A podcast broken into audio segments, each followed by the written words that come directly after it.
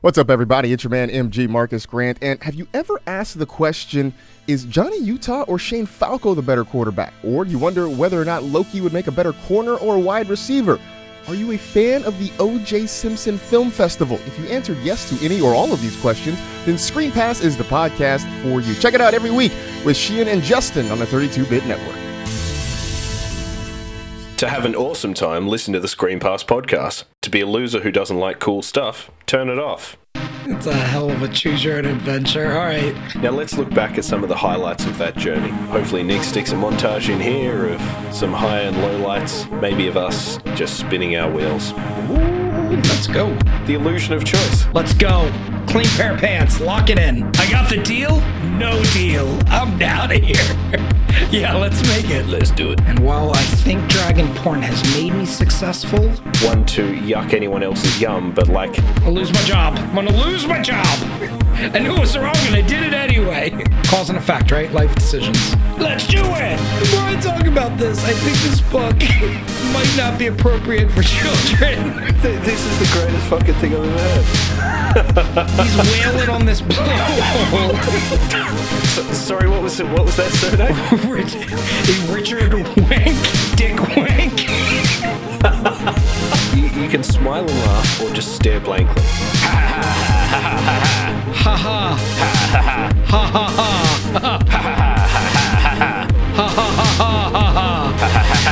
Ha ha ha. There's a lot of ha-has here. Smile. Scene. Welcome back to Screen Pass, the show about football in popular culture. I'm Sheahan, and joining me as always is a man who believes that choice is an illusion and our lives are spun together beyond our control by a cosmic spider weaving a gossamer tapestry. Justin Barber, how you doing, man? I'm doing great. How you doing, Sheahan? Well, I'm uh, as we're talking off pod, I'm battling battling COVID, battling the Rona this week. So this could be Michael Jordan's flu game as a podcast, or uh, we could go down in flames live on air. But this is the the excitement that you get each win every week on uh, on Screen Pass. Oh man, that sucks. But uh hey, you sound great. And I can see you and you look great. So uh COVID be damned. Yeah, well, I was hoping I might get sort of a, a raspy, sexy voice for this episode, uh, particularly because it's going to be a heavy reading episode as a, a little bit of a sneak peek for you there. But alas, no, it's just my normal voice and I feel like shit. But we're professionals and the show must go on. Our, our millions of adoring fans need, a, need this episode. And we'll be dropping after Christmas, and, and this is going to be a perfect escape from their families for a couple of hours. That's right. Yeah, we know how much you can't live without the Screen Pass podcast.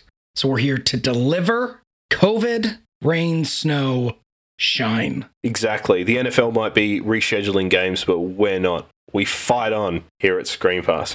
right on. Well, I've got a Christmas treat for you tonight, mate. I don't know when this episode is going to be dropping. I think it'll be dropping between Christmas and New Year. So it's a bit of a Christmas special. Tonight, we are doing a choose your own adventure game. Now, were you a big choose your own adventure guy when you were growing up? I was. I was very excited. So, just before going into this, I have no idea what this podcast is about. I don't know where we're going to go with this, and I have to preempt that. I am a planner. I like to make sure that everything, like, I like to do my research. I like to know what I'm talking about. But, you know, I think I've always kind of thrived on being quick on my feet too. So I am excited about this. But I was, I was a big choose your own adventure uh, fan growing up and just, just always, you know, when I was young, I would say uh, yeah, pretty, pretty young, talking elementary school young. I had this Batman choose your own adventure book. Ooh. It was called Batman the Doomsday Prophecy. And I did look it up since then, so I don't just remember this, but it was by Richard Wank. So, sorry, what was it? What was that surname? Richard Wank Are you telling me? or Dick I was Dick I was Wank. It's not made up. It's not made up. That is legit his name. Maybe it's a pen name, but pretty pretty messed up to send out to kids. yeah, well, shout out. shout out Dick, Shout out to Dick, Dick Wank. Wank. But this book, uh, this book, I, I carried it with me for, it, it was one of my favorite things in the world. I carried it around and it was an actual book. So it's Batman, but it was not a comic book. It was an actual read, read it book. And it had these, uh, it did have black and white illustrations on the pages. But the great thing about this, the crazy thing about this book was Batman could actually die in it. So Oh, wow. yeah, the book was made for ages eight to ten, but Wank Wank made it so that uh, you go to the wrong page and Batman would die. I mean, obviously, At eight to 10, you're looking at like third grade. You know, so you have a superhero that you look up to and you love, and all of a sudden you flip to the wrong pages and he's getting eaten by sharks or something like that. It was amazing. It was rad. I loved it. At one point, he fought a whale. And for, you know, Batman knows everything. So he knows like the whale's weak spot is in the blowhole. So he's just punching this whale's blowhole. The more I talk about this, the more I talk about this, I think this book might not be appropriate for children.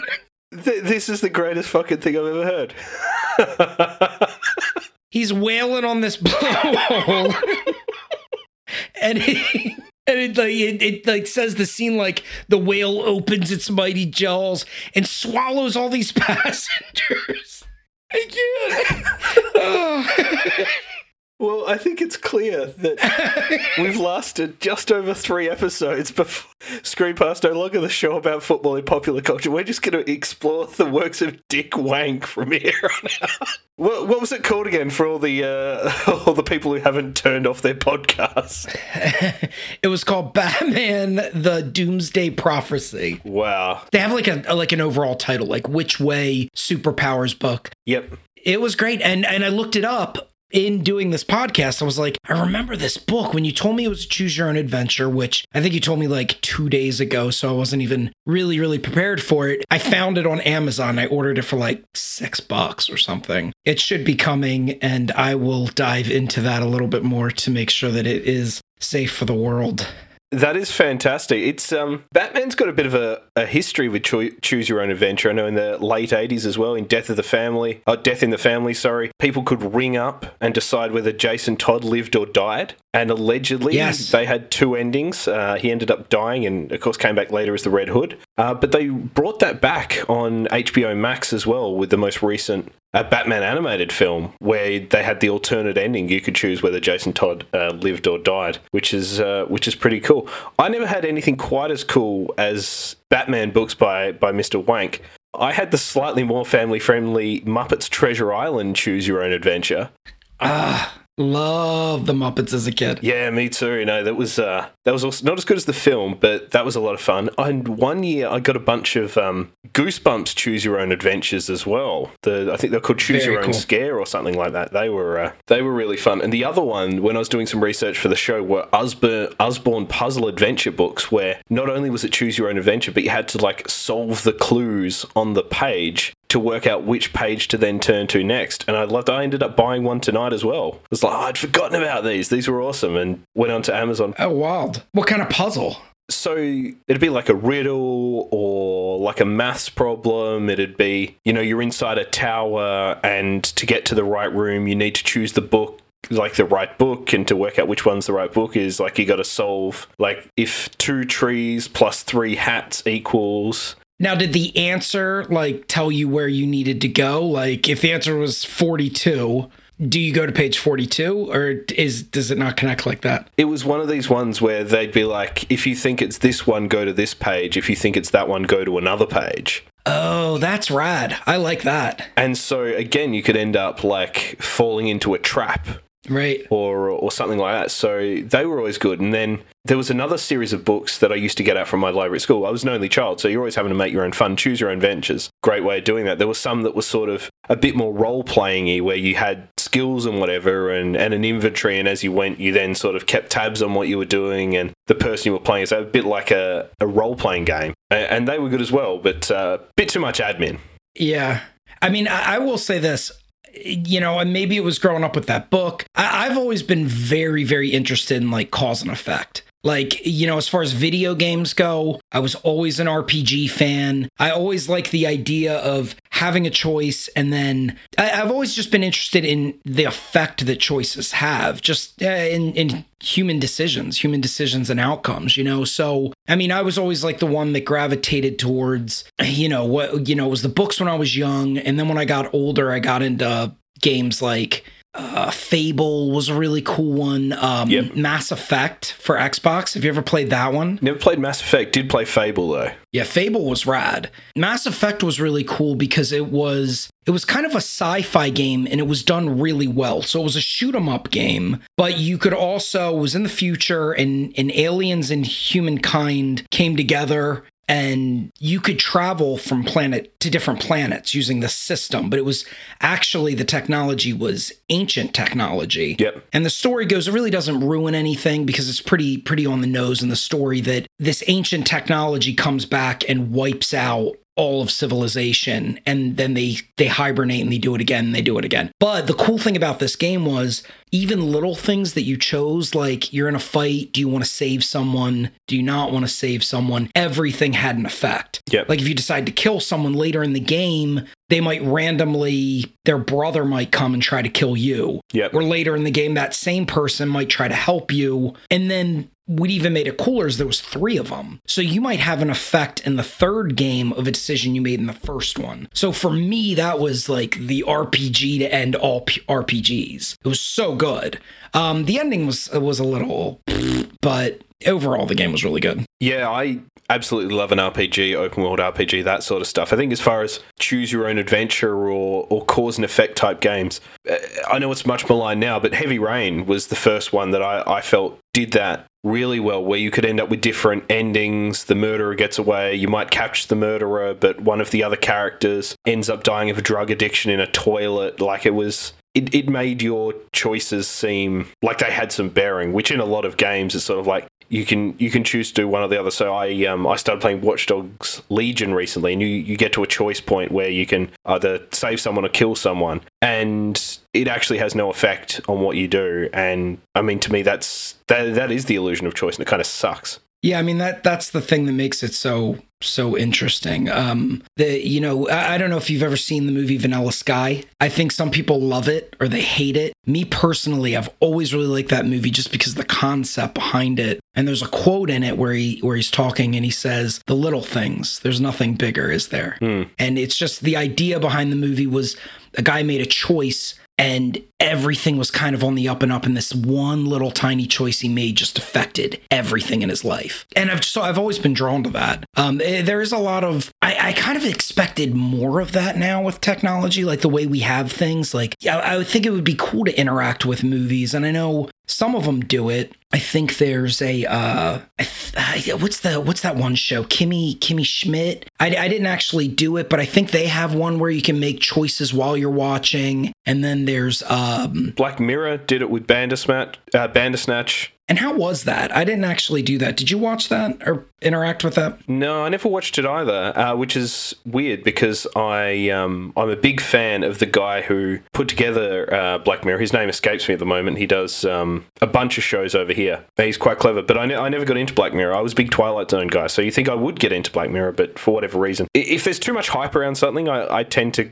kind of shy away from it for whatever reason. Yeah, I think Black Mirror is great. I think there it's it seems like everyone has their own Black Black Mirror that just like messes them up. Like there's always one episode and I think it's different for every person. You know, I was talking to my sister, I was talking to a coworker at work and both of them were like, "Man, I love that season of Black Mirror, but this one, that was messed up." And then for the other person it was a different one. For me it was a different one. So it, it does have a nice element of yeah, just hitting people on on kind of deeper emotions there. Uh, but it, it's a good show. I never did watch the Bandersnatch one either, but I probably should. Yeah, it might be a bit of homework for us over the weekend. We'll see how we go. No, I, I was going to say I did find on YouTube in 2019 a group called Cinematics. or, I'm sorry, C I N E M A T T O X. Did a YouTube choose your own adventure. Yep. which was actually really rad. You know, you just see it you followed the video and then you selected doors and doors just took you different places and then you had a different outcome. It was wild. I, I like stuff like that. I'm surprised there isn't more of it.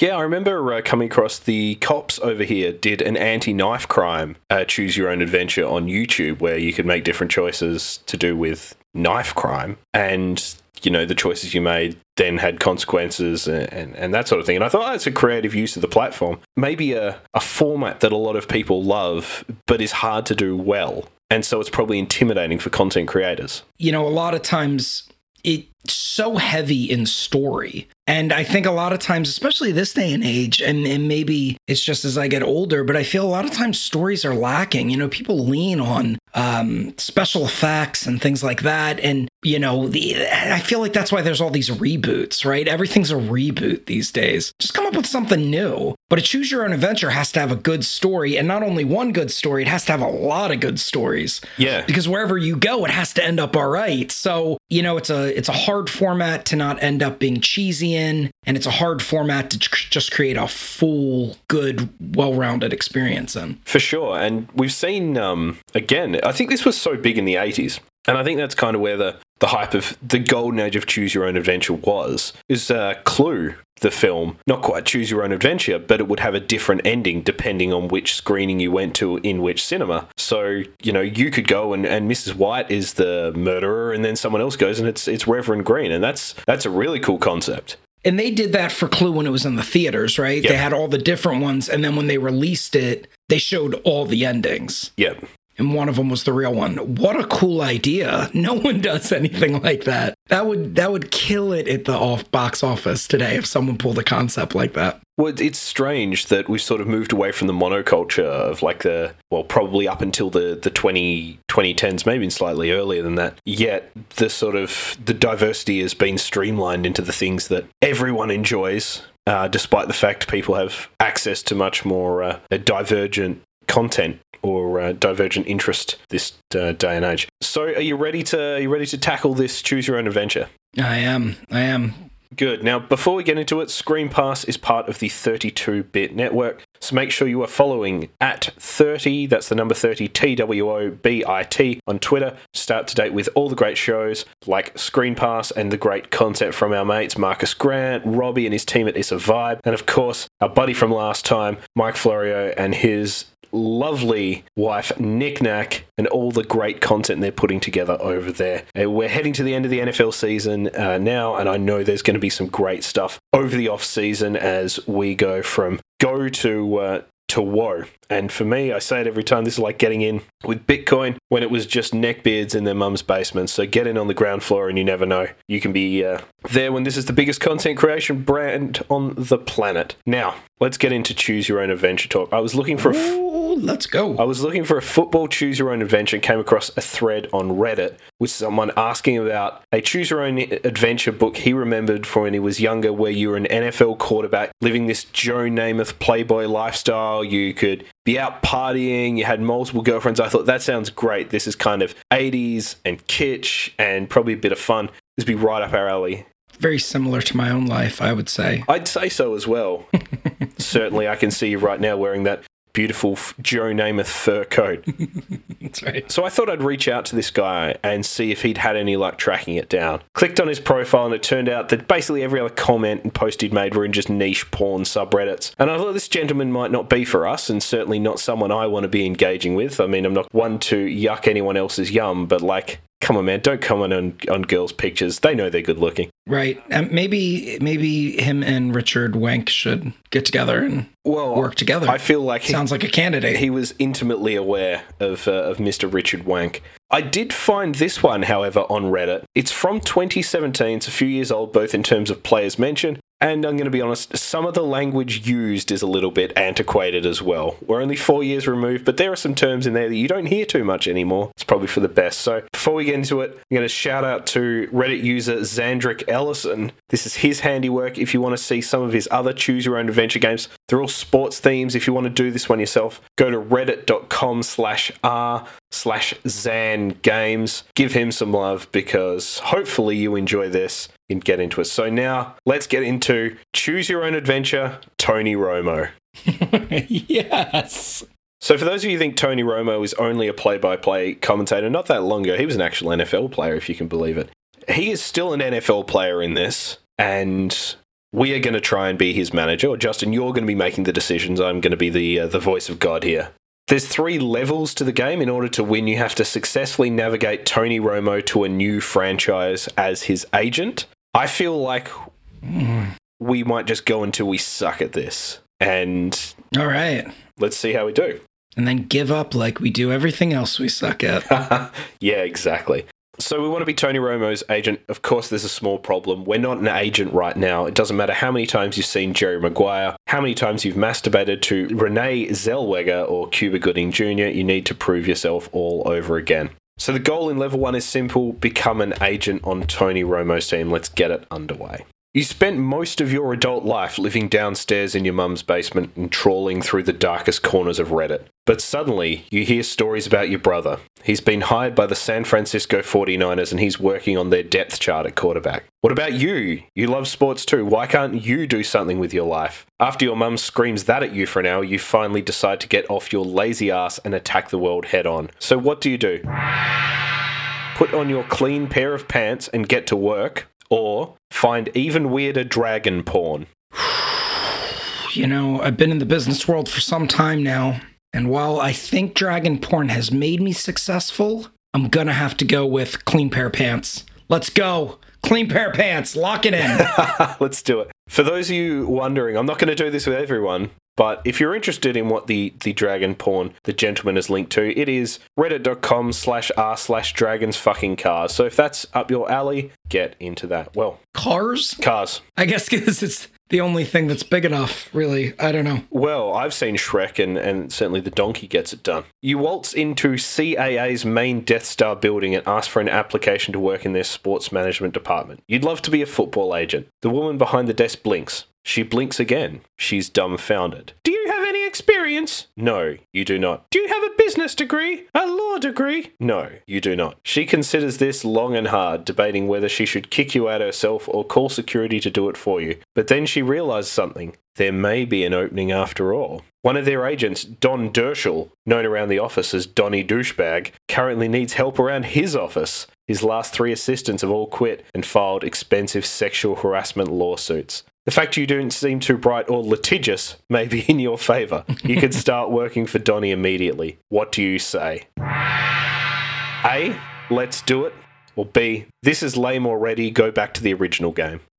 So, I find the sexual harassment part of of Donny douchebag a little disturbing. I'm wondering if I'm male or female, or if he cares. Sounds like he probably doesn't care. Whatever, let's do it. Let's go. Let's keep going in the game. I'm gonna take you down, Donny douchebag. I'm in. Love it. You make your way up to Donny Douchel's office, still a little unsure if this is the right career path for you. You see Donny at his desk, doing a line of coke. He glares up at you. You're my new assistant. I specifically asked him for a hot chick, but I guess you can stay as long as I can squeeze your ass. He's highly amused with himself. He cackles, ha ha ha He stares at you, expecting you to react the same way. He cackles for a really long time. There's a lot of ha-has here. It's a good amount of ha-has. He stares at you, expecting you to react the same way. What do you do? Smile and fake laugh, stare blankly at him, play along by turning around and wiggling your ass for a goosing. Goosing, huh? Well, I wonder if I f- Sort of Urban Meyer style. Urban Meyer style. So I wonder if I do the fake laugh, if I can put in as many ha-has as he has.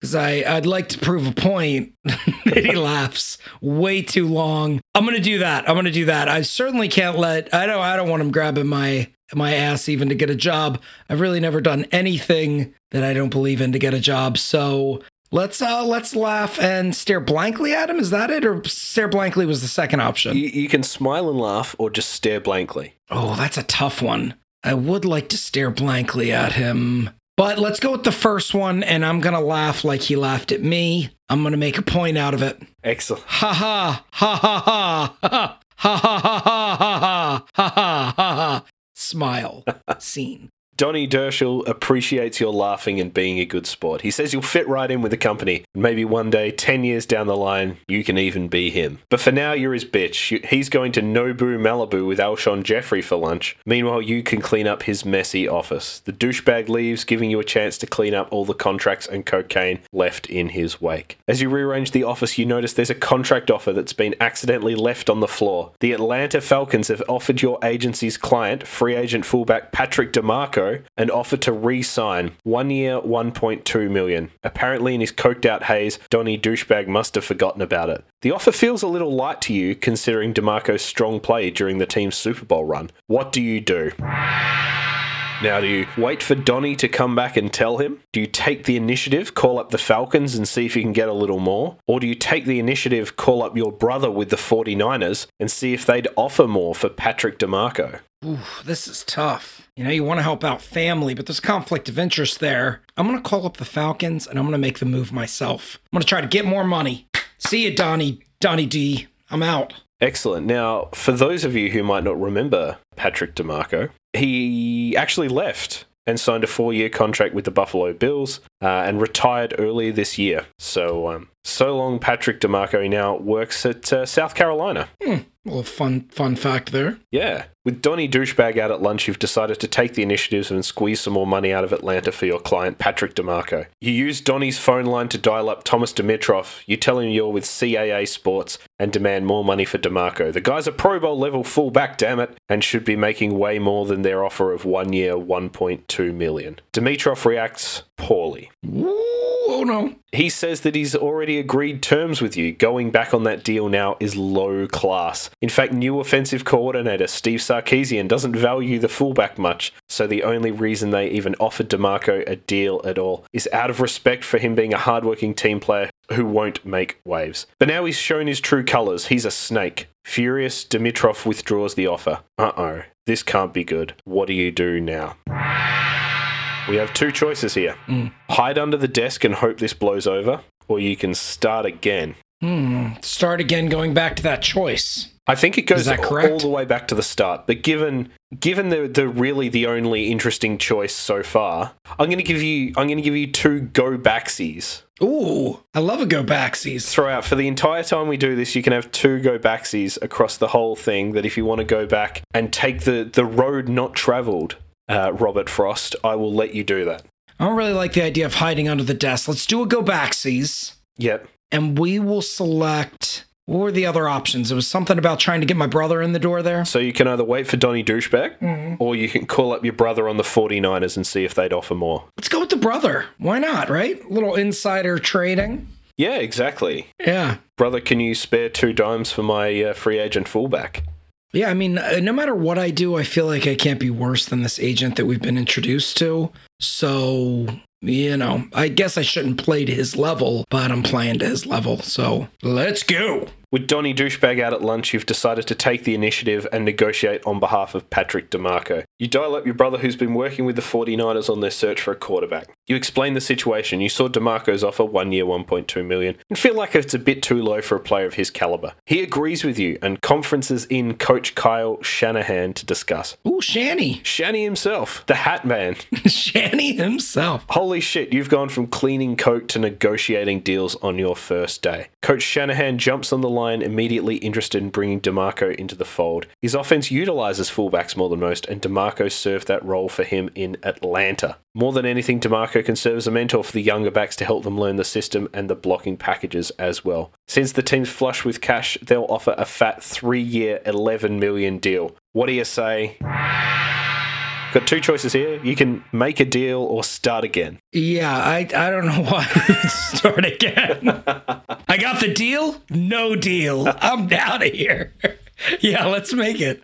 Let's do this. Let's get our money. Way to go. Not only did you negotiate a deal, but you got your client, Patrick DiMarco, a fat raise in the process. When DiMarco hears about it, he's more than happy to sign up. He loves Shanahan in the long term deal. When Donny Douchel returns, he's thrilled as well, of course. He's going to take all the credit and commission for this, but he appreciates your killer instinct anyway. In fact, he wants you to work with him on his next big contract, Tony Romo. What do you say? I mean, again, it's the it's just the choice. You can start again or, or, or do Picking awful times to choose paths that don't make sense. Yeah, yeah, I guess we will go forward with the story. Congratulations, you've managed to get promoted at CAA on your first day at work. Unbelievable. Well, not really. Literally every single one of those answers would have allowed you to beat level 1 on the first try. Huh. Don't believe me? Go back and check. Go on, we'll wait. See, I told you. But hey, pat yourself on the back anyway. A win is a win. So if we would have waited under the desk, we still somehow would have gotten promoted. Yeah. Wild. I know. The, Well, I, yeah. the illusion of what a waste of a go see. What do we call it? Go go backsies. Go backsies. I'll tell you what, Oh, I'll, I will, given that didn't affect the outcome at all, you can have your, your go backsies back. Yes, I love it. Mulligan. You get your first one on the house. Your next assignment won't be so easy. You're going to have to work hard to find Tony Romo a new deal that will be the best situation for him and for the bros at your new agency. Are you ready for the challenge? I'm ready. Bring it on. Let's do it. Let's go to level two. Welcome to level two of the game. You've joined Tony Romo's team of agents with the task of helping to guide him through the next chapter of his career. But first, you have to make sure that Romo is eligible to be shopped around at all. Remember, he's still technically under contract with the Dallas Cowboys. In this level, you'll meet your agency, then Romo, then Jerry Jones. The end goal is simple free Tony Romo. Hashtag free Tony Romo. I don't really have a good Romo impression. You got a good Romo impression? No, no, not at all. I will say this. What do you think about his commentary on football? He does. I mean, he's he's excellent. He doesn't stand out as much as he used to. I think he's helped Right. improve some of those around him. I really like uh, Greg Olsen. I think he's doing a very good job in his first year uh, out of the game. I do too. I do too. Yeah, yeah, it's fun. I like. um Yeah, Romo always has a good good time calling what what he would do. I always think that's fun. I also think that the Mannings are now everyone loves the Mannings. I personally like to hear like bland commentary when I watch the football game, but I will switch back and forth between them occasionally because they're a blast. But I guess I'm not as big on them as other people are. I mean, some people just love it, but they talk through all the plays, and you know, I like to watch football. Yeah, I suppose it depends what you want to get out of it. I will admit I haven't had a chance to watch the Mannings. I don't know if we get it over here. I don't know if we can choose that feed for Monday Night Football. But that seems to have been an absolute revelation this year. But I think Romo came out and just blew up the league in his first year in the booth, which would have been this year. Right. He, he retired and went and did that, and he seems to be having a lot more fun. He, he's still great, but I think the as I say, the people around him have, have risen to that level as well. Right. Yeah, he was. He's just kind of a good time, you know. I think maybe it was a little bit more vanilla before he came along. Yeah, for sure. Well, good good Romo chat. Excited for the first day with the main agents, you filter into the conference room at CAA. In fact, you even get a premium seat as your mentor, Donnie Dushel, has been out all week with a cold slash serious cocaine addiction. Finally, the head. This is so weird. it's going to get weirder. Finally, the head of the sports department saunters in. Eli Goldsteinberg. He's fired up already. Apparently, the costs for his son Gabriel's bar mitzvah are spiraling out of control. To nail the 2000s theme, he hired the Goo Goo Dolls to perform live. Do you know how much it cost to hire the Goo Goo Dolls live? Way too fucking much. As a result, Goldsteinberg wants you to focus on all these three things with the Tony Romo contract. Number one, money. Number two, money. Number three, money. In fact, he has a mandate for you. The agency will not agree to any new contract that doesn't net Tony Romo at least $20 million guaranteed. What do you do? Do you A, agree to the mandate? B, silently wonder if Eli Goldsteinberg is a bad anti Semitic stereotype? yeah, I don't think there's any quiet wondering on that one. I feel like it's pretty brutal. Like uh Goldsteinberg and they I don't know. They threw it right to the bar mitzvah. I it's yeah, I mean, is that an option, the second one? Can we move forward with that one? we, we can indeed. Under your breath, you murmur something about this game's anti Semitic stereotypes of this money obsessed boss Goldsteinberg. But then you hear his story. As it turns out, Eli Goldsteinberg wasn't born a Goldsteinberg at all. In his homeland of war torn Rwanda, he was just Elijah, a tiny little boy who became an orphan when warlords stormed into his village, slashed his mother's throat in front of his eyes. He managed to escape, spent the majority of his life in refugee camps. He'd go to bed hungry, and he couldn't sleep thanks to persistent night terrors. He spent years without talking, he was too scarred by his mother's death to speak a word out loud. But thanks to some kind souls and church groups, he managed to come to the United States to start his new life. After years at the seminary building up his Christian faith and his confidence, he became a youth pastor. He debated staying with the church but decided to pursue a new career as an agent in order to give a voice to the voiceless, as he had been as a child. In those halls, he met a kind Jewish woman named Rebecca, a single mother with three kids. They fell in love and got married. Elijah, who had never had a real family to call his own since that one fateful day, decided to take Rebecca's surname. Thus, little Elijah was now Eli Goldsteinberg. Unfortunately, Rebecca was diagnosed with stage 4 breast cancer only a few months into their marriage. She became weaker and weaker till she passed away in his arms. Now he spends every waking moment looking after those three kids as if they were his own, respecting their Jewish heritage and the memory of their mother with ceremonies like little Gabriel's bar mitzvah. He may be spending too much on it, but you can't put a price on family. You can't put a price on love. In his down night, I wish I could do a go backsies just with my life to skip the time that it's taken to do this. I mean, I, I totally respect the direction he took here, but uh, goodness gracious. In his downtime, he donates every minute and every cent he can spare to charity work, setting up organizations to support refugees in Africa to research breast cancer. He works so hard at the agency, pushes for every dollar he can because it's important to him. It's important to the world. It may just save someone's life. So, no, sir, Eli Goldsteinberg is not a Jewish stereotype. He's not even Jewish. He's a proud Christian and a proud African refugee. So take a good look in the mirror, my friend. Ask yourself the question How dare you? Apolo- uh, now you've got one choice here. You can apologize and agree to the mandate. That's it. One choice. It's a hell of a choose your own adventure. All right. Suppose, reluctantly, after going through that long story, which I actually feel I should get an apology for, I will apologize for the sake of entertainment to our listeners. I apologize. Let's go. Let's go. I, I thought that was quite nice, and hopefully we can get some sort of Sarah McLachlan or something under that, and really, really turn up turn up the tear jerking music. After hearing your mandate from the agency, nailing at least 20 million guaranteed in any new deal, you fly out to Dallas to meet with Tony Romo himself. You meet Romo at his house where he's installed a home gym in order to help him train and combat the nagging injuries he's acquired in these last few years. He'll be sad to leave this place, this home, this city. He's become comfortable in Dallas, loves the organisation and the fan base. He's reluctant to move on, but realizes that he has to for his own sake, for the sake of Dak Prescott's development. He doesn't want to be a distraction for them anymore. He confesses that there's still some doubt lingering in the back of his mind, but he's desperate to show the world and to prove to himself he can still be a top tier quarterback. After all, Peyton Manning managed to come back after his neck surgery and win a Super Bowl, and Tom Brady just won another title at age 39. He realizes there are no guarantees of a Super Bowl title with any team, but he'd like, more than anything, a chance to compete for that trophy again. Given that, he asks one condition. He wants to land on a team with a chance to make the playoffs in 2017. What do you do? A. Agree to his mandate, or B. Ask what sex was like with Jessica Simpson. This might be the toughest one because on on the one hand, yeah, I, I should agree with the mandate. Number two, I am curious what what their sex was like. you know what I mean? Like, yeah, I don't need the nitty gritty, but was it like was it like boring? Was it conventional? Like, are they are they wild? Because they both seem, you know, not very um vanilla. Bland? Yeah, vanilla. Yeah. Hmm. Gosh, but I feel like I could offend him if I go down that road because I would never normally ask someone that. But this is an adventure, and I still do have go backsies. You know what? Let's go in. Let's ask him. Let's do this. I'll lose my job. I'm gonna lose my job. you can't help yourself. You ask Tony Romo about sex with Jessica Simpson. He gives you an uncomfortable look. Just then you realize his wife, Candace Crawford, happens to be sitting there on the couch right next to him. Whoops. I'm an idiot. I knew it was wrong and I did it anyway.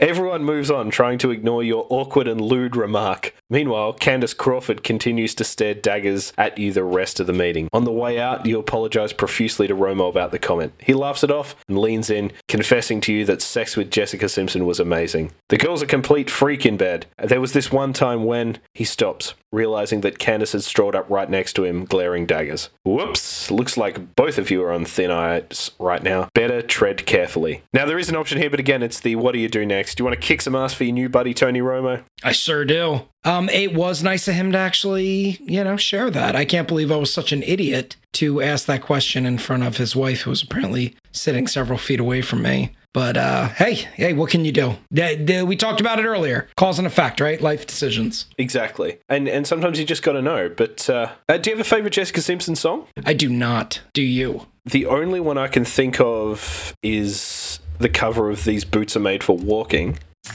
These boots are made for walking. Uh, and a bit like the Friends episode, I'd have to say that one's my favorite. uh, by default? Yes, I think so. I, I can't even remember what she sang, to be honest with you. She was on a reality television show. I'd never watched it, but I remember it. I remember it existed in the world. She did a cover of Take My Breath Away, the song from Top Gun. That's obviously a banger. Watching in slow motion as you turn around and say, Hmm. Oh, yeah. But again, it's a cover. I. Come on over. Just come on over. That was the one that uh, I was trying to think of. That, um, yeah, I think it is still These Boots Are Made for Walking. Might be my favorite. Yeah, I mean, if you were, if we weren't talking about Jessica Simpson and you were to play any of those songs and ask me who sang them, I am almost positive, even with gun to my head, I would never be able to guess it. So, speaking of Jessica Simpson, she's currently married to a former NFL player, played for the 49ers Saints tight end. Do you want to have a guess at who it might be? 49ers Saints tight end. Went to Yale. Was he a starter? Mm, no. Okay, I probably have no idea. Oh, actually, no. He he had a, a really good season in 2004. No, I can't. I can't think of it. I, you know. Eric Johnson. Oh, okay. Yeah. Okay. 2004, he led the 49ers in receiving with 82 catches, 825 yards, and two touchdowns. Whew.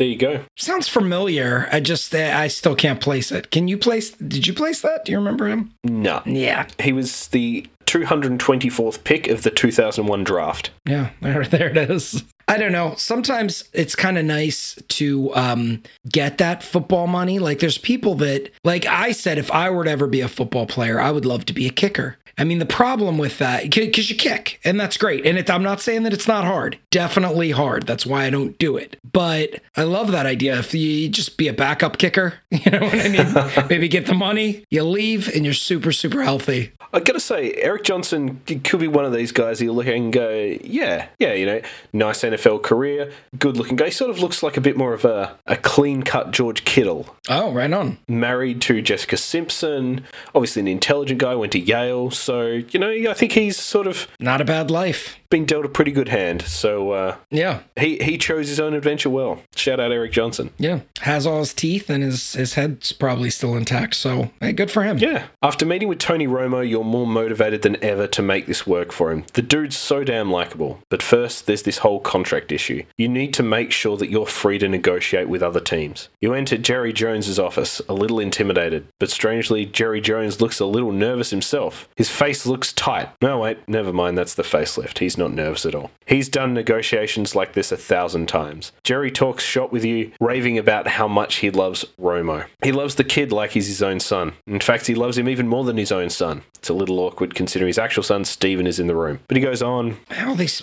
people in the room? I know there's a lot of hidden people. It's like they're, they're There's a hiding lot behind of the hidden curtain. people. right. Nope, I'm popping up behind this plant.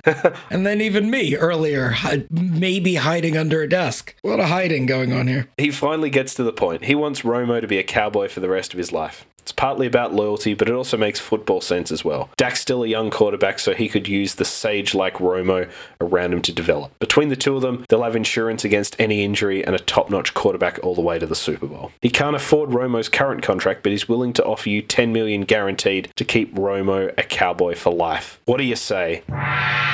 It makes sense, let's do it, or pass on the offer given your mandate for more. I think we're going to pass. I think we're going to pass and we're going to try to get that money. Got to get that green. We get one shot, right? You get one shot. As Eminem, as Eminem once said, let's let's do it, mom. Spaghetti. I'm in. Let's do it. You politely decline Jerry Jones's offer, insisting on your mandate of 20 million guaranteed. As much as Jerry loves Romo, he can't afford that for a backup quarterback. Reluctantly, he's going to have to let you negotiate with other teams. But he does have one condition first. He wants you to promise that you will not send Romo to any team in the NFC or other team in Texas. What do you do? Agree with Jerry Jones's mandate or politely decline and say you need to keep all your options open? I'm going to have to politely decline there. Offers come up. We're going to have to take them. You politely decline Jerry Jones's request of a mandate, knowing full well he doesn't have much leverage here. He's likely to cut Romo at his current price, in which case he'll have absolutely no control of where he ends up. You're right. Jerry Jones will agree to cut Romo trade him on the cheap and allow him to land in whatever destination you and Romo decide on. Jerry doesn't like you, but he damn well respects you. He only wishes he had a son like you. You try not to look over at Steven, who is downright crying at this point. Congratulations, you have succeeded in your level 2 mission of freeing Tony Romo. And here's where it gets interesting level 3. Poor Steven. Yeah, my heart really goes out to him. Yeah. Welcome to the final level of the game. You've sprung Tony Romo loose, and you can now start to shop him around to different teams to find the best fit. Remember, your mandates are to get 20 million guaranteed, or else your agency will not sign off on the deal. You need to land Romo on a team with a chance to contend for the playoffs in 2017, or else Romo won't sign off on the deal. Mm. Winning this level won't be easy. In fact, there are only three winning formulas out of the hundreds of paths and dead ends. It's a lot more dumb luck than skill, so don't get too upset if your amazing football genius doesn't directly translate to your fate here. Now let's get started. Wait, did they say millions? I don't know if we have enough time for this. I don't think we're going to be going through every combination. Okay. he said hundreds, but even still. Oh, hundreds. Yeah. Well, still. Still get your two go backsies. Oh, yes, that's right. Love a good go backsies. Always said that. The clock is ticking. With free agency and the draft around the corner, there are only so many teams that still need a quarterback. Given that, you only have three days to land Romo on a new team. You'll get one team visit per day. For those of you struggling with the math, that means you'll have three visits before you need to lock down Romo's deal. You better start now. What type of team would you like to focus on first? Teams that have the most cap room, teams that have the biggest need at quarterback, teams closest to contention. Hmm. That's going to be kind of tough because we, we do have to hit that cap and we do have to we do have to contend here. So I think that they're valuable. I think someone that needs a quarterback will spend up though for it. Let's narrow it down. Let's go with contention here. Ones that are a little bit closer closer to the playoffs. You've decided to spend your first visit with the teams closest to contention. The best options here are. And th- this will show you how quickly the wheel has turned in the NFL. Okay. Denver. It worked well for Peyton Manning. The coaching staff might be different from the Sheriff's days, but the team's passing defense still resembles one of the best in league history. Presuming they can get above average quarterback play, the Broncos would immediately be one of the biggest title contenders in 2017. And the other option, Houston. Mm. Similarly, the Texans' defense will be inching closer to elite status thanks to the breakout performance of Jadeveon Clowney and JJ Watt's impending return. JJ Watt. Presuming they can get not Brock Osweiler level play at quarterback, the Texans should be back in the playoffs next season with the potential to make an even deeper run. Brock Osweiler. Brock Osweiler, the Brock Lobster. I remember those days. Yeah, yeah, I remember those days. So Hopkins was still there, Hopkins was still there. and Lamar Miller. Yeah, Lamar Miller. Um, they had that decent second receiver as well, didn't they? Yes. Who who else was there? 2017, right? Yeah, 2017. Finished 4 and 12 on the year. Uh, Lamar Miller uh, was the, the leading rusher with three touchdowns, 888 yards. Terms of receiving, DeAndre Hop- Will Fuller. Will Fuller. That's right. Will Fuller. Got two burners. Yep, that's right. And they also had Braxton Miller, who never really did anything but was an athletic freak. Sure, sure. It's a name I haven't heard in a long time. Yeah, and they had uh, four quarterbacks throw a pass for them on that season. One of them, Deshaun Watson. Do you want to do you want to have a guess at who the other three were? One of them is still in the NFL today, and the other two are not. So Sean Watson went this ye- that year, right? Yep. Uh, see, see, and that kind of changes my thing as well. Like they, I don't think that they'd go for a new quarterback if they have Deshaun Watson there. I mean, the the choose your own adventure is pre Deshaun Watson. Okay, so I'm assuming that Brock Osweiler's there. Who was the other guy that was there? I think. I mean, I could. Uh, you know what the best guess is whenever you don't know a quarterback that's on the NFL? Fitzpatrick, Ryan Fitzpatrick. I don't know. I don't know if he was ever on the Texans though. I don't remember him being in a Texans uniform. But it's not worth. It's worth a bet. You know, I think he's been on almost every team. That's not bad. He did play on the Texans for a while, didn't he? Did he? I don't remember. I don't remember. He's been around though. I thought you were going to say Chase Daniel. He's always a good guess at, at him being on the roster. Yes. Yes. Anyway, it, it was another Tom Savage and TJ Yates. That's I remember Savage. The other one who's still in the league and threw a pass for them, Taylor Heinicke. Oh, no kidding. Yeah, he was one for one for 10 yards. Mm, Oh, one for one, 10 yards. That was it. Do you want to visit Denver, the mile high city, or do you want to go to Houston, the mile low city? So, okay, so we're looking at the Houston Texans around this time, 2017. That's Peyton years, right? Let us go with Houston. I want to go to Houston. You've decided to take your first visit to the Houston Texans. Makes all the sense in the world. Houston's already a playoff team, and that's with Brock Osweiler under center. If the Texans can upgrade to Romo, they'll be a legitimate title contender. To make life easy and easier, Houston is not far from Dallas at all. Romo can keep his family at home base and commute back and forth with ease. It's the dream scenario. All you need to do is make sure the numbers work out. And we can piss off Jerry there too, and potentially his son, Steve. Steve. Steve Jones, Steve G. Jones. Who's that? That's someone. That's someone. I think Steve G. Jones is a um a televangelist. Oh no, he's a hypnotherapist. There you go. Just a, a, fun person who name I somehow know. You drive with Tony Romo into Houston to meet the Texans. You're warmly greeted at the team facility and told to head upstairs. You take an elevator to the top floor to meet the top brass. On the ride up, you keep chatting with Romo about how much you'd love to make this work. It's an ideal circumstance for all parties involved, provided the money works out. The Texans have a ferocious pass defense and some star playmakers on offense like DeAndre Hopkins and Lamar Miller. Every quarterback in the league would jump at this opportunity. But apparently, every quarterback has. The elevator stops and a new visitor enters the elevator. Jimmy Garoppolo. Jimmy fucking Garoppolo. The face. Yeah. Remember he's banging that porn star?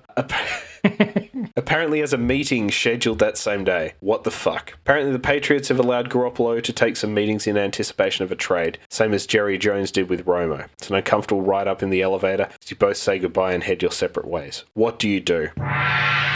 Do you play it cool and go to your own meeting, or do you take out Jimmy's legs like Tonya Harding? Oof. Well, I don't know if Romo would be good enough to cry like he didn't mean to take out the legs, which is an important element of taking out a competitor's legs. Let's go to the meeting. Let's see what's going on. I think that Romo's personality can beat Jimmy G's personality. Jimmy G does have the look, though. He's a he's a handsome fellow, but I'm, I'm gonna say Romo's gonna win on this one. Let's go. You try to ignore the good-looking Garoppolo elephant in the room and head to your own meeting instead. Thankfully, you've been given a private conference room. An awfully small conference room, come to think of it. Texans GM Rick Smith enters the room apologising for the s- scheduling snafu, but he insists that he loves Romo and thinks he'd be a dream fit for the Texans. Veteran Savvy would vault the team to contender status immediately. It's hard to hear Smith, though, over all that laughter. You look across the room see Bill O'Brien chuckling with Jimmy Garoppolo like they're old buddies. They're in the big conference room along with owner Bob McNair and the rest of the leadership, laughing, slapping knees, having a blast. Embarrassment aside, you soldier on and ask Smith what type of contract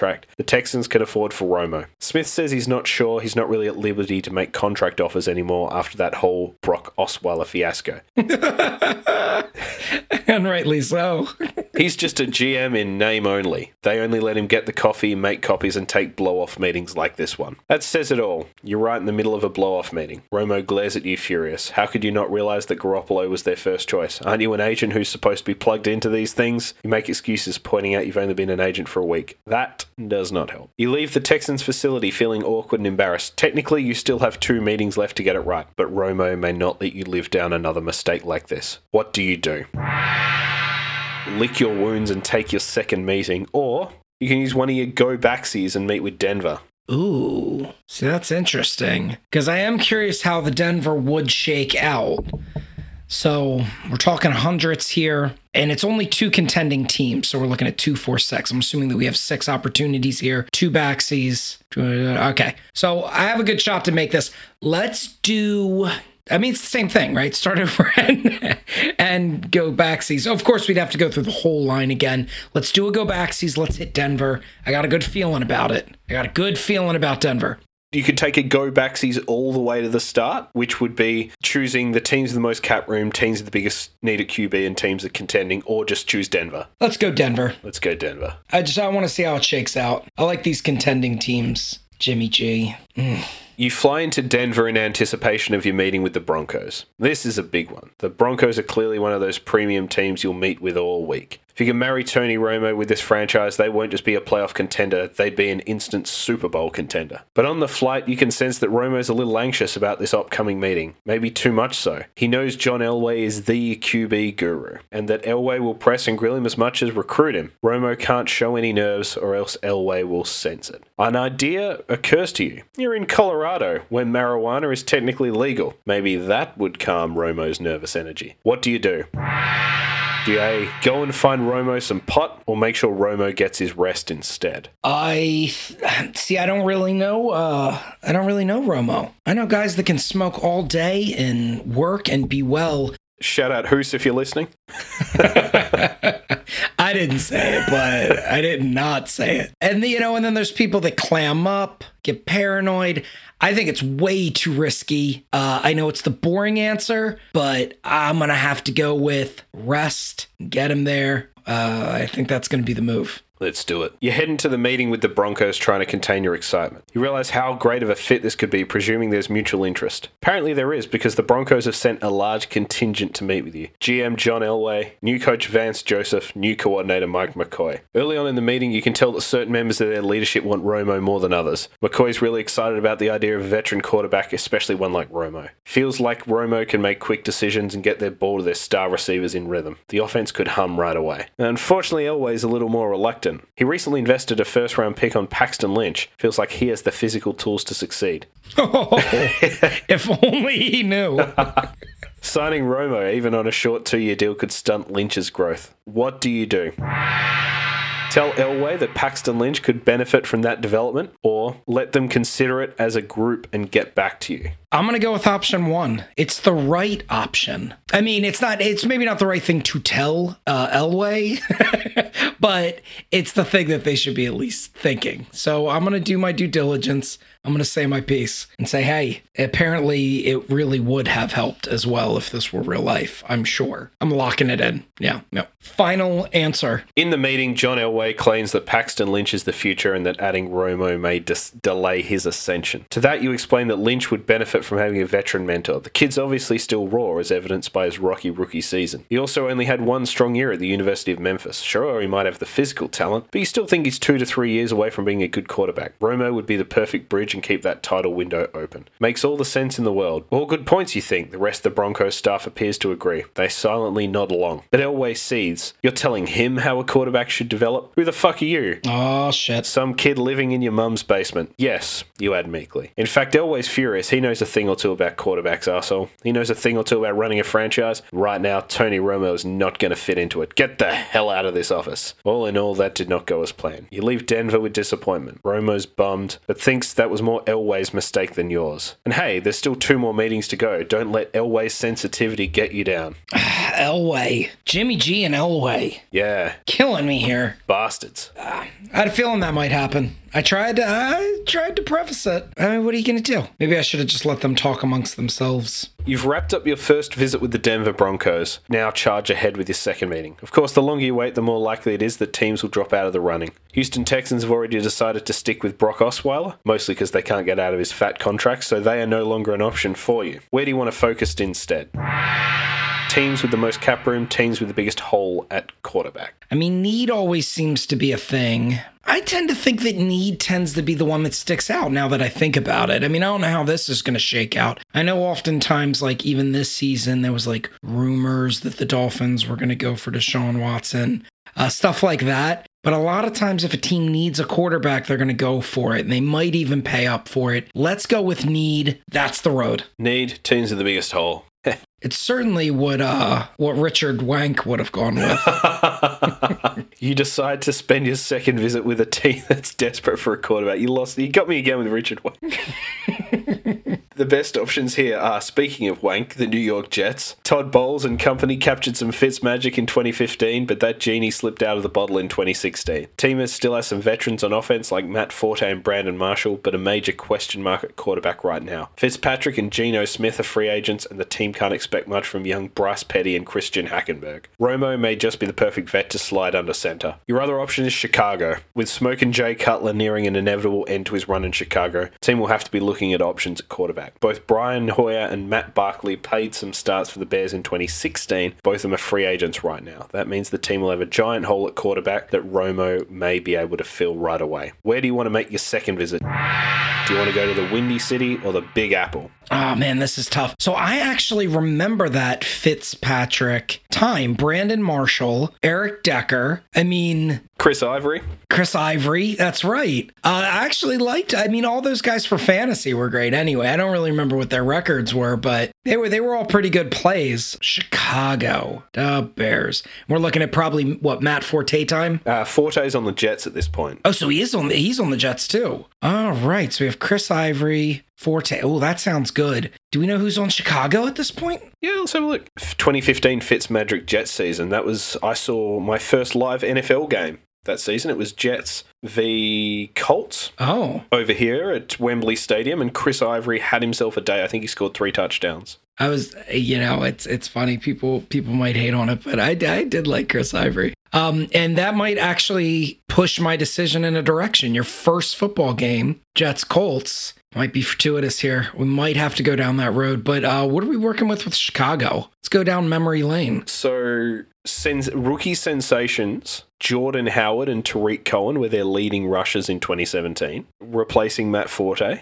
Titty Kiss and Mitch Trubisky and Mike Glennon were their two quarterbacks. Mm, Their leading receivers, Kendall Wright, Josh Bellamy, who I think's just gone to jail for uh, COVID fraud. oh my goodness, what COVID fraud? Was he selling cards or something? No, I think he misappropriated government funds. Oh my, oh, can't do that. No. They tend to not like that. Uh, Dontrelle Inman was a, a receiver. Benny Cunningham, he was a running back. But Zach Miller, before he had that horrific injury that was a clear touchdown they didn't pay and he never played again. Oh yeah, sad. Dion Sims, Trey McBride, just a lot of shit. Yeah, I think I remember that time. Okay, uh, I think out of these two, so Jets were working with, I believe at the time we said Fitzpatrick. Yep. So you know he's going to be in another city. So that's he's definitely out of there. They just signed on Mitch Trubisky, I think, at this time in Chicago. Yep. So they might want to stick with him, and I actually think they did stick with him for for a few years. So let's. And your first game was the Jets. But I mean, I'm telling you, the Brandon Marshall, uh,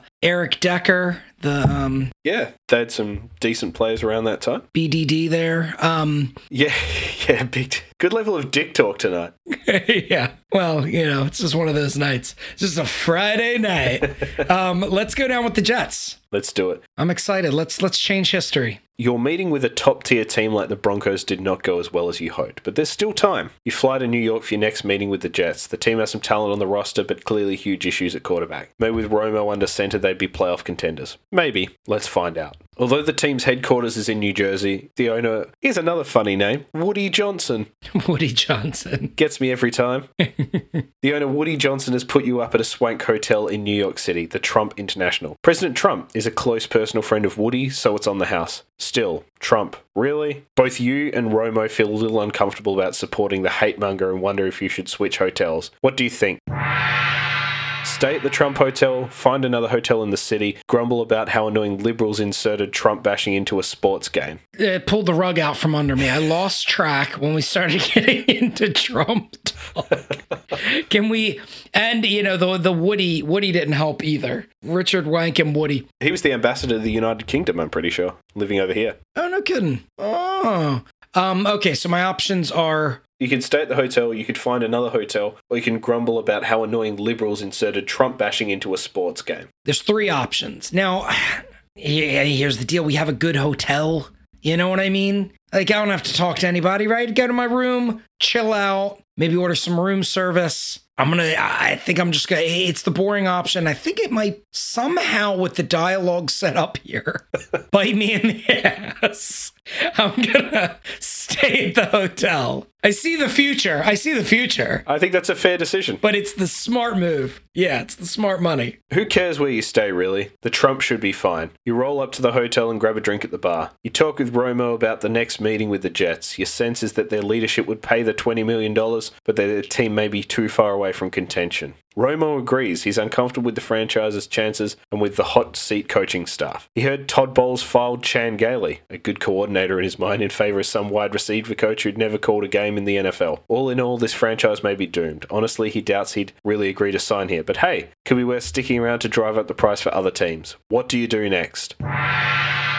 You can A, trash talk the Jets some more and go to bed, skip this meeting and move on to your third visit instead. So my only option is to trash talk the Jets or skip the Jets completely. Yeah. So I, if I trash talk the Jets, You still get to go to the meeting, you just classic Jets bashing.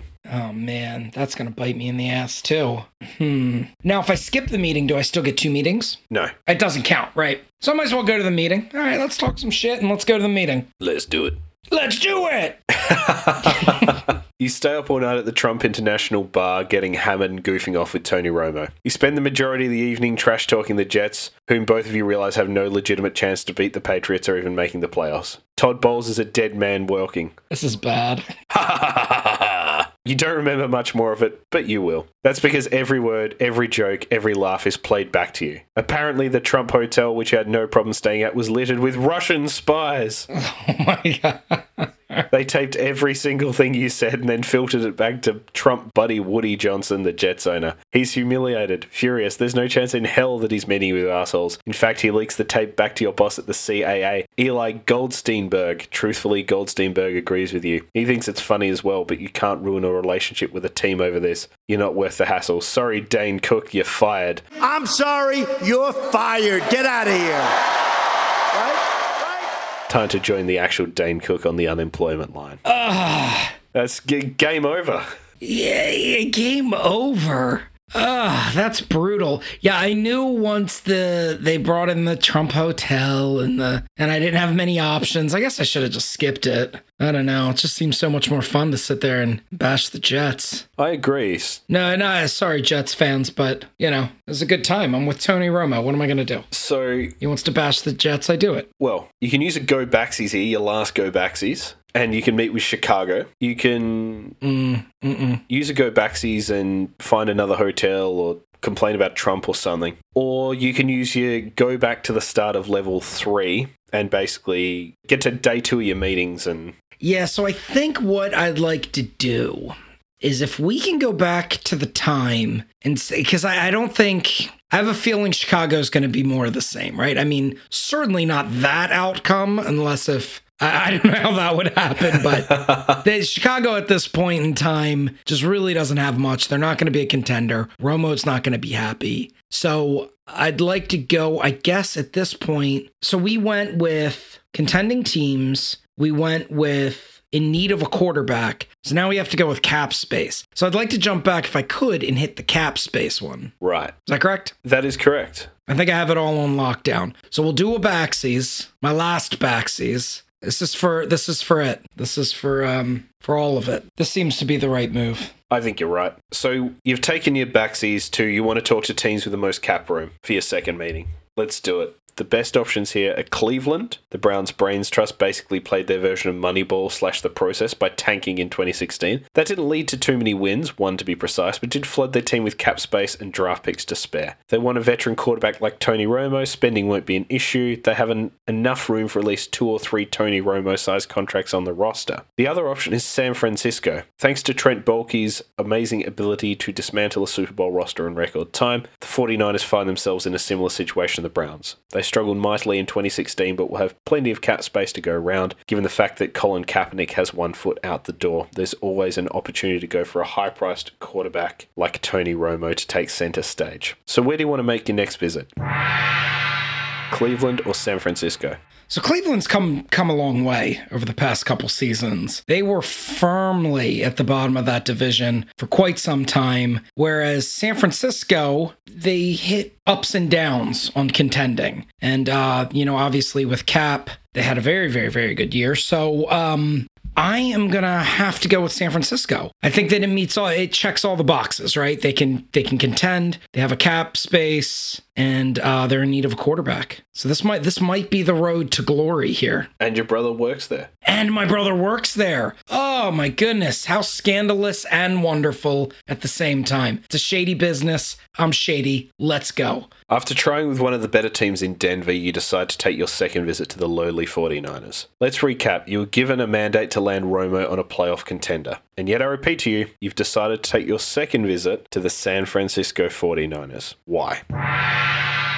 Ruh-roh. You want to drive up his contract price, or you just wanted to have some fun in San Fran? This doesn't sound good. This sounds like uh, it's already doomed to fail from the start. What's this guy got against uh, the 49ers? Don't know. I really think that they would they would go for Romo. Um, I guess we're driving up the contract price. I mean, I guess that's got to be the way it is. Yeah, I don't mind that. The San Francisco 49ers may not be the greatest franchise around right now, but they're flush with cash. Trying to squeeze a hefty contract offer out of them isn't a bad idea, especially when your brother happens to be working with the organization. It's all a ruse, an elaborate dance. This is how you play the game. You're, fr- you're the Frank Underwood of the agent world. See, this is dating this. This is pre Me Too. The 49ers Brains Trust leads you and Tony Romo into a conference room where you meet with Coach Kyle Shanahan, GM John Lynch, and his special advisor, your own brother. Perfect. That is until the meeting starts. Coach Shanahan respects Tony Romo, thinks he'd be a great fit for his system if he had a better team around him. Right now, the Niners feel like a long term rebuilding project that could last two to three years. Signing Ro- Tony Romo would be slapping a band aid on a bigger problem. They need to be more patient than that. And you agree, this isn't a good fit. Romo shouldn't sign here. All you want is a big contract offer to talk around the other teams. They can offer that, right? Right, brother? He looks uncomfortable, but you press him and finally he explodes. He's not going to give you a fake contract offer just because you're his brother. In fact, he's tired of you riding his coattails and sucking the life out of him in the entire family. You need to grow up and you damn sure need to move out of mum's basement. That did not turn out as expected. You slink out of the meeting with no offer, ashamed and embarrassed. Select your third meeting. Oh my goodness.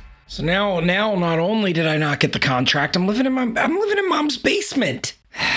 Man, I am gonna kick his ass at Thanksgiving.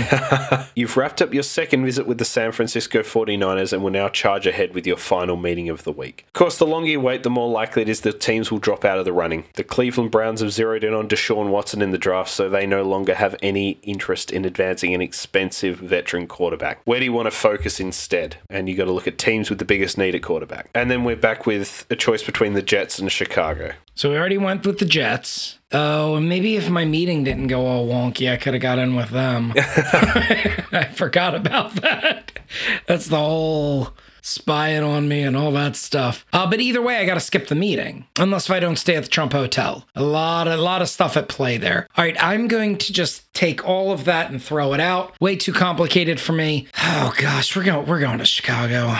So far, you're struggling to find a home for Tony Romo, but luckily you have one meeting left with the Chicago Bears. Maybe it's the desperation talking, but you're optimistic about the franchise. Sure, the team went 3 and 13 last year, but they were devastated by injuries. If you put a healthy Tony Romo under center, with Jordan Howard running well and Alshon Jeffery catching passes in the red zone, you have the semblance of a good offense in place. Oh, I forgot about Alshon. You fly into O'Hare Airport with Tony Romo trying to hype him up in the same vision you had for this team. This could be a, they could be a QB away from the playoffs. Romo realizing he doesn't have many options right now agrees this could be the best it gets. If they offer a decent deal, he'll have to take it. What do you do? Well, head to the meeting. Yeah, let's head to the meeting. You head through the airport, excited about your meeting with the Bears. However, a problem arises. Apparently, the traffic around the city is brutal. The streets are clogged, the line for a taxi is enormous. That, coupled with poor weather, could make you late. You really can't be late to this meeting. It's your last one. What do you do? A. Order an Uber ASAP. B. Take a subway train into the city. Or C. Wait for a better option to emerge. Well, if traffic's bad, then I think the Uber's not going to be great. Hmm, Subway, uh, I don't, I don't know where the drawbacks come there. Uh, you know, so I think I'd do Subway. Yeah, let's do Subway. Tony Romo on the subway. Who would imagine it? Eager to make your meeting with the Chicago Bears, you grab Tony Romo and head down into the subway station located in O'Hare. It's a savvy traveling trick that should allow you to save some time. You wait by the tracks checking your watch, you should be able to make it, but then the subway car screeches. This doesn't sound good. The driver screams, Out of the way, I've lost control of the. He can't even finish the thought before the subway car crashes over the tracks, topples onto its side, and squashes you and Tony Romo. What? what are the odds? Oh my gosh. Dick Wank wrote this for sure. You're both flattened, dead on impact. What the fuck? You just died in the most random way possible through no fault of your own. How is that fair? It's almost like the makers of this game got super lazy and ended your visit before you even had a chance. What assholes. Ah well, there's always time to give it another go. That's game over. We have no more go backsies, but I will grant you one bonus Christmas go backsie to go back to any point to try and save this. This is your last roll of the dice. So, I don't know. I feel out of all of these, it's got to either be the Jets or Chicago. But I feel, I just feel so stopgapped at Chicago. You know what I mean? Like, okay, I can get an Uber, be stuck in traffic, be late to the meeting. I can wait for another option. And that's, yeah, ex machina right there. Like, what is something going to save me? I have no idea what's going to, I would never normally just wait. You know what I mean? My gut is telling me Cleveland is the way to go. Okay. I think good money, couple of high priced free agents. Mm-hmm. Mm-hmm. I think that could be the our, our last run at glory here. Because in their timeline, they said that they're going for Deshaun Watson when they closed it out. Yeah. So, okay. Yeah, let's do it. Let's go to Cleveland. You fly into Cleveland in anticipation of your meeting with the Browns. In anticipation may be a stretch. Both you and Tony Romo know the Browns aren't too close to 500, let alone the playoffs. Romo doesn't mind the current coaching staff. Hue Jackson seems to be a bright offensive mind. My goodness. But he doesn't trust the organization as a whole. The entire culture in Cleveland feels toxic to him, resulting in erratic decisions and unpredictable behavior. But hey, he's willing to keep an open mind. The Browns can impress him with this meeting with a fresh vision he may buy into it after all. That night before your meeting, you hang out in your Cleveland motel room debating whether this will work out. The Browns may not be the best option for Tony Romo, but there's not much you can do now. You're deflated. Suddenly you hear a buzz on your cell phone. It's your mum. In all your excitement, you completely forgot to tell her where you are, what you've been up to. You've actually gotten a job. There's some positives in all this. Now, you can either take the call from your mum or ignore the call and get rest for the morning. I feel this is going to have impact. Let's take the call from mom. You know, I mean, you gotta answer the call. Your mom's calling. You gotta take it. Who needs sleep? This version of me. Yeah, exactly. Yeah. You excitedly answer the call from your mum, eager to tell her about your new fancy job with the CAA. Your brother isn't the only one working in sports now, but as it turns out, your mum didn't actually call you. She accidentally butt dialed you. Oh, mom. You can overhear her. Apparently, she's out to dinner with her good friend Bill. You hear sounds that appear oddly similar to kissing, making out. What the fuck is she doing, Bill? Looking back, you think it's strange that a good friend Bill spent so much time at your house. Even sleeping over multiple times, looking back the time you walked in on them playing Twister was a red flag, especially since there was no Twister board. Obviously, he's been banging her. God, you're an idiot. God, he's an idiot. Oh, wait, they're saying the same thing. Your mum stops making out long enough to, to talk shit to Bill. She complains that her son has never had a job, never had a girlfriend. She doesn't know what she's going to do with you. It's a depressing phone call to hear, but you know there's only one way to change her mind. Land Tony Romo a fat contract. You'll show her, maybe. Now, is this going to be Bill Parcells, Bill Belichick, another Bill Gates, Bill Clinton? It's um, certainly not Kevin Costner because he's over at Cal Ripken's wife's house.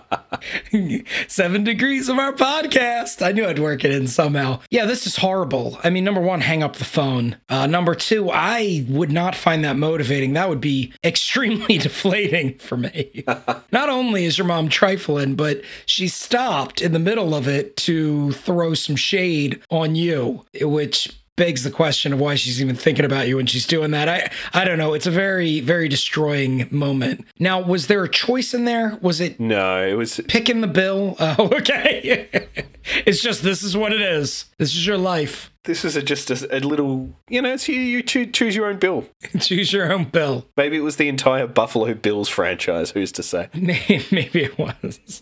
After a depressing night in Cleveland, it's time for your morning meeting. You head into the Browns facility to meet with Coach Hue Jackson, GM Sashi Brown, and Chief Strategy Officer, Officer Paul DePodesta. All in all, this isn't a bad brains trust. In fact, the Browns have played the football version of Moneyball or the process, tanking and collecting assets. Like baseball or basketball, though, a turnaround can happen quickly in football. They launch into a detailed PowerPoint presentation laying out their vision for the future. They want to. Wait, hold on. Owner Jimmy Haslam has decided to join the meeting. Based on the looks Jackson Brown and DePodesta's face, you can tell this wasn't planned. Based on the look on Jimmy Haslam's face, he's drunk off his ass. No, no. I've got my own plan, Haslam says, proudly, in fact. He's decided to take on a more hands on approach with the team after spending his first few years concentrating on his business slash scams. This year it'll be G- old Jimmy's show. He's done his research. He knows exactly how to make the Browns a contender from day one. What do you think is going to happen here? I have no idea.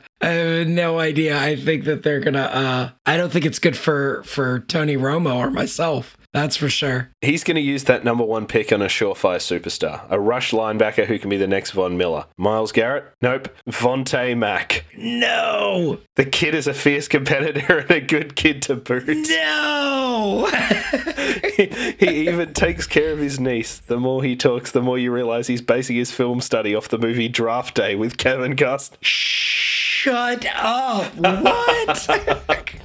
and if you have if you're listening to this right now and you have not listened to our draft day podcast, circle back and listen to it. It's crazy. And we also do seven degrees of separation from each of our podcasts. And this is a one degree. This is right there. That's wild. I know, it's amazing. Romo gives you a look, we need to go now. Turns out the Browns may be the same old Browns after all. You wish Haslam and company good luck with their team, but you hurry off to your next meeting elsewhere. Now we're back to our landing page, and I can tell you this is our last run at this. This is our third meeting. And once again, you're choosing between the Jets and the Bears. So it is. It's one of those decisions. So obviously, it's. I felt better about the Jets. You feel, are we going back to the Jets? But w- well, I don't know. I can I forgot that they had yeah, Alshon. Alshon was playing pretty good at the Bears at the time, wasn't he? Uh, it's hard. My my brain's getting muddled with all this stuff. Honestly, I think it's just luck. I think there's this. I think it's I think it's luck too because we're down to the point where it's like okay, we choose a different hotel. Or they, there was both too many options in those, or we take an Uber or wait for something to happen. Man, this is tough. Um, I wish we could uh, do like audience selection, like Who Wants to Be a Millionaire. Remember that show? I, I do. Remember that show? little throwback. A little throwback there. the audience always chose wrong anyway, so it's usually a bad thing. Um, My instinct is the Jets. I felt good about the Jets when we did it. I think so too. I did too. Yeah, that that's that's where I want to go to. All right, so let's go back to the Jets, and I guess we start to have hotel. I think we need to get out of that hotel. Well, you'll be ple- you'll be pleased to know there's a different set of outcomes. All right. Uh, Oh, there is. Oh, I think if you do all things in a different order, they they all kind of work out. Uh, that's a true choose your own adventure. I love it. Okay. You fly into LaGuardia for your final meeting with the New York Jets. The team has some talent on the roster, but clearly huge issues at quarterback. Maybe with Romo under center, they'd be playoff contenders. The tension of your mission is palpable. You want to make this last trip work, but you may be forcing this fit. Hell, you might just be driving yourself crazy. Romo suggests you need to go out and grab a drink to unwind, to get those nerves out. What do you do?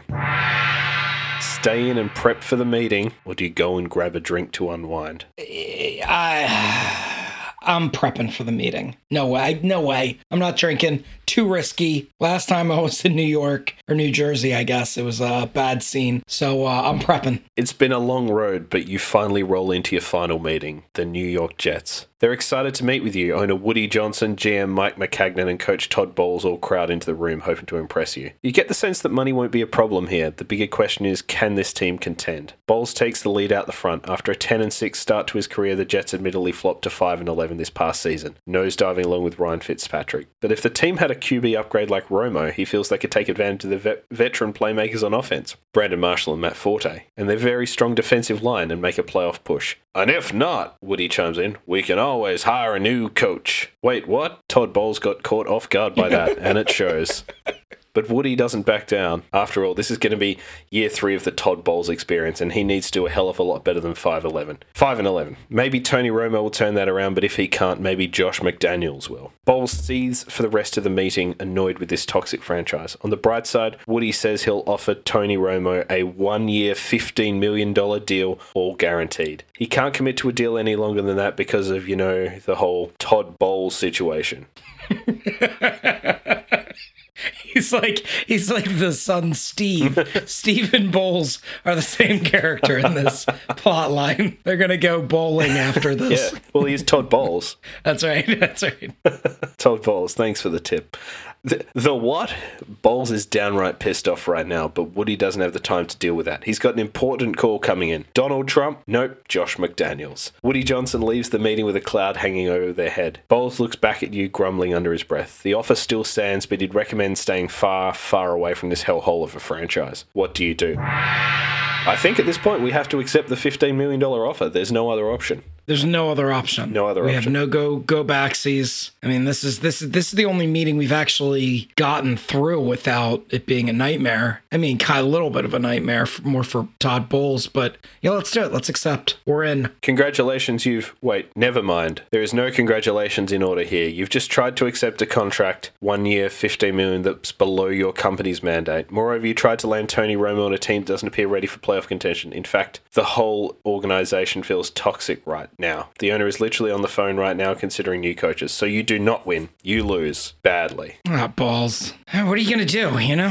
it's the way the cookie crumbles. I think this is it. We've got comments here from other Reddit users who've reached this point. After almost an hour in this game, I was so excited to take this contract. Fade me. You tried your best, but your best wasn't good enough. Haha, fuck. Well, fuck. and shit. Yeah.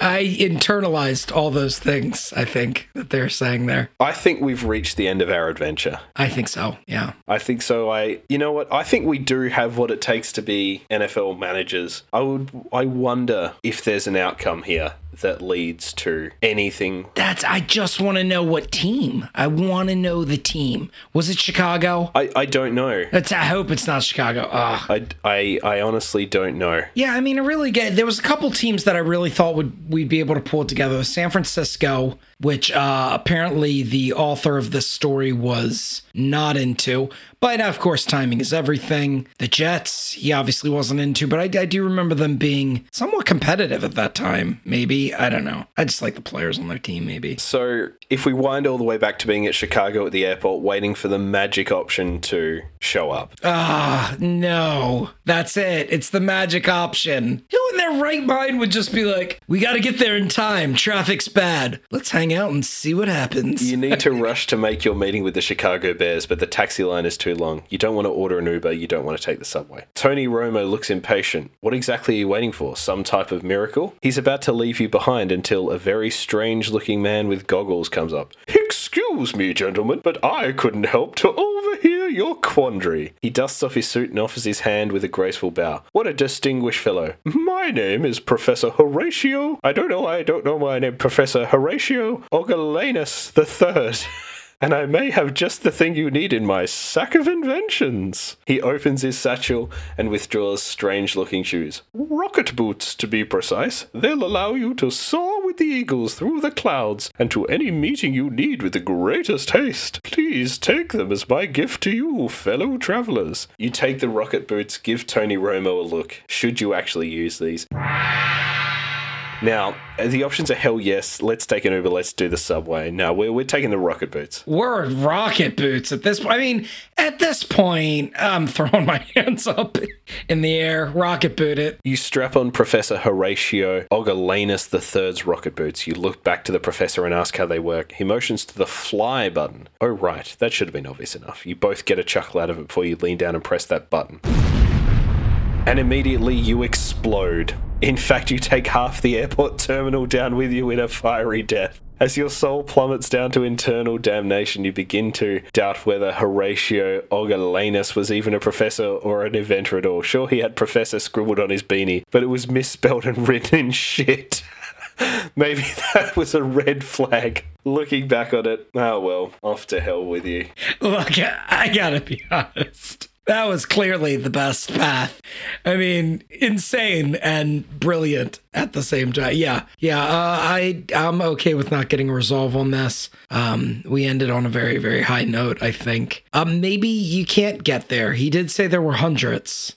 There were Uh, three winning options out of the hundreds. Three. Mm, well, and we don't know what they are. Don't know what they are. Well, that's unfortunate. He should have at least put that in the post. well, what what we'll do is we'll pop this in the show notes for anyone who wants to do it, Sure. and they can I don't know while away the hours like we have here. Now it's it's a bit of an unsatisfying ending, isn't it? Well, I mean, you know what they say. It's not the destination, it's the journey. And we had a hell of a journey. The really, yeah, really, really long journey. Yeah, maybe we'll have to do this on our on our own and get to that end, or just bury it, never, never experience it again. But either way, good times.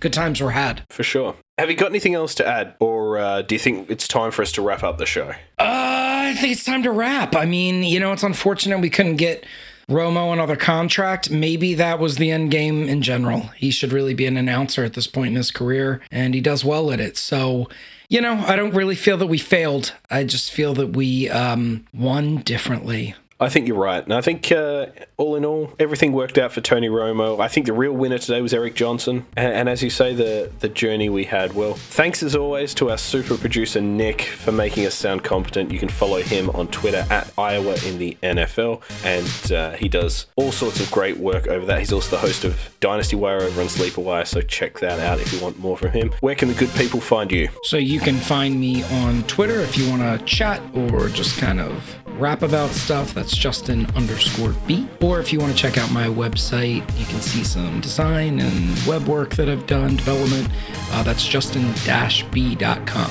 Excellent. Definitely recommend checking that out if you need anything done in that digital space. And as always, you can follow me at Sheahan Solo on Twitter. That's S H E A H A N S O L O. It's after Christmas now, but you can also buy my books, yada yada yada. Little Book of Seinfeld. That's what they said. The Little Book of The Office. We hope you had a wonderful Christmas. We hope you enjoyed this episode. We will be back in 2022 with lots more Screen Pass. But if you have any ideas at all for the show, get in touch with us and we will see what we can do. And how do we always end the show, mate? Oh, well, Sheahan, I'd like you to pick a hand. Uh, left. Oh, look, it's a screen you later. Ah, love it.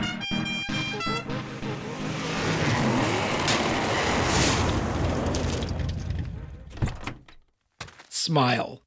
Scene.